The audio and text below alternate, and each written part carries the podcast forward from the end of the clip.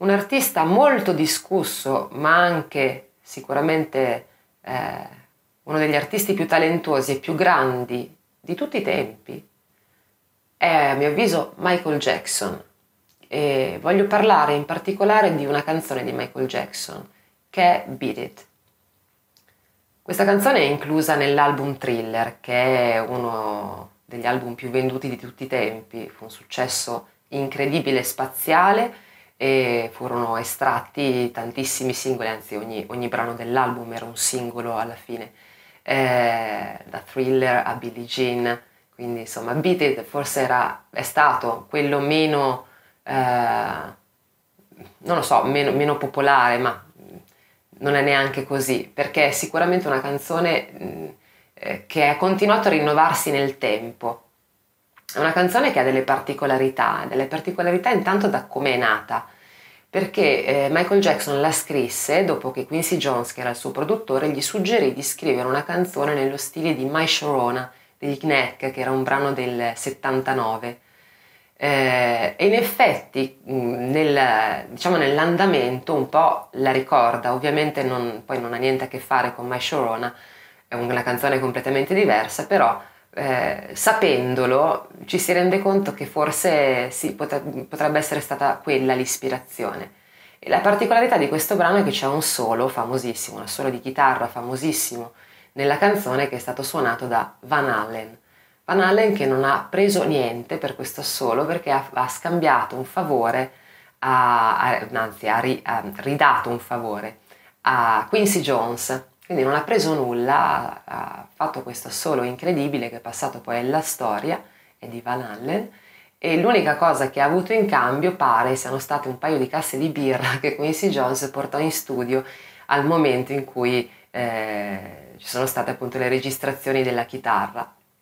Il brano in questione è eh, un susseguirsi di, di, insomma, di ritmo naturalmente e nella parte musicale e nella parte melodica, perché Michael Jackson ha sempre avuto questa incredibile ritmicità proprio nella, nel, nel, suo modo di cantare, anche nelle ballad, anche nei pezzi molto lenti, eh, c'è sempre questo carattere eh, predominante che è legato al ritmo, alla, ehm, a questi stop a questi singhiozzi così famosi di Michael Jackson che danno proprio il senso del, del continuo movimento. E d'altronde lui sempre era in movimento perché certo non si può dimenticare accostato alla sua voce inconfondibile e al suo stile musicale quello che era la sua danza, e quindi il suo modo di ballare eh, e lui anche lì ha inventato, eh, ha inventato un modo di muoversi che poi è stato emulato, sviluppato per carità eh, successivamente, ma è lui che alla fine ha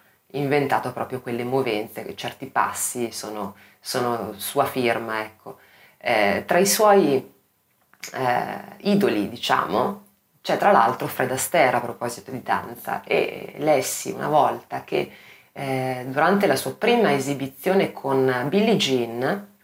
in, una, in uno show televisivo al termine di questa, di questa esibizione, proprio Fred Astaire lo chiamò dicendogli bravo, li hai lasciati tutti col sedere per terra. Per cui, ecco, se un ballerino così eh, grande come Fred Astaire, grandissimo talento, grandissimo artista, ha insomma, confermato tanto a Michael Jackson, certo, insomma, un perché c'è, in effetti Michael Jackson era apprezzato praticamente da ogni altro artista e ogni eh, musicista, eh, qualsiasi fosse il genere musicale. Van Allen certo non era un poppettaro, eppure accettò assolutamente con grande piacere di suonare nel disco di Michael Jackson. Era un eccezionale artista, questo senza ombra di dubbio. Vocalmente è sempre rimasto un po' infantile nel timbro. Quando era molto piccolo, lui ha iniziato con i Jackson 5, con i suoi fratelli a cantare.